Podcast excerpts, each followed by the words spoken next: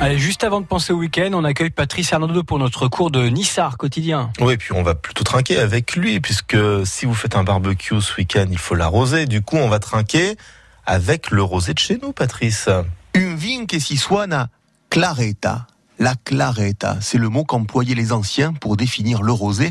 Malu ancien buvi un pas trop des clareta. Alors, le rosé, la clareta, comme vous dites, n'était pas le vin favori des anciens, paraît-il. Et oui, on m'a raconté que dans le village du Moulinet, à l'auberge, lorsque le serveur proposait du rosé, les hommes du village répondaient non, non, voilà des vins, considérant carrément que le rosé ne faisait pas partie de la famille du vin. Mais aujourd'hui, les choses ont évolué, Patrice, et le rosé a pris une place importante sur nos tables, surtout en été. Et vous avez d'ailleurs apparemment une anecdote assez intéressante à ce sujet. Une histoire qui vient de la Vallada do la grande vallée viticole du département, où avant Villars, c'était le village de Massouin qui avait le monopole des ventes de vin.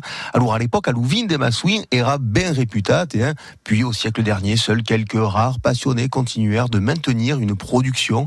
Et le dernier producteur de Massouin s'appelait Moussu Gilly, prénom Rosé. Rosé, un joli prénom tout de même quand on fait du vin dans le sud de la France. Mais à consommer avec modération, faut-il le rappeler? Merci à vous, Patrice Arnaudot. On vous souhaite un excellent week-end autour du barbecue ou de la plancha.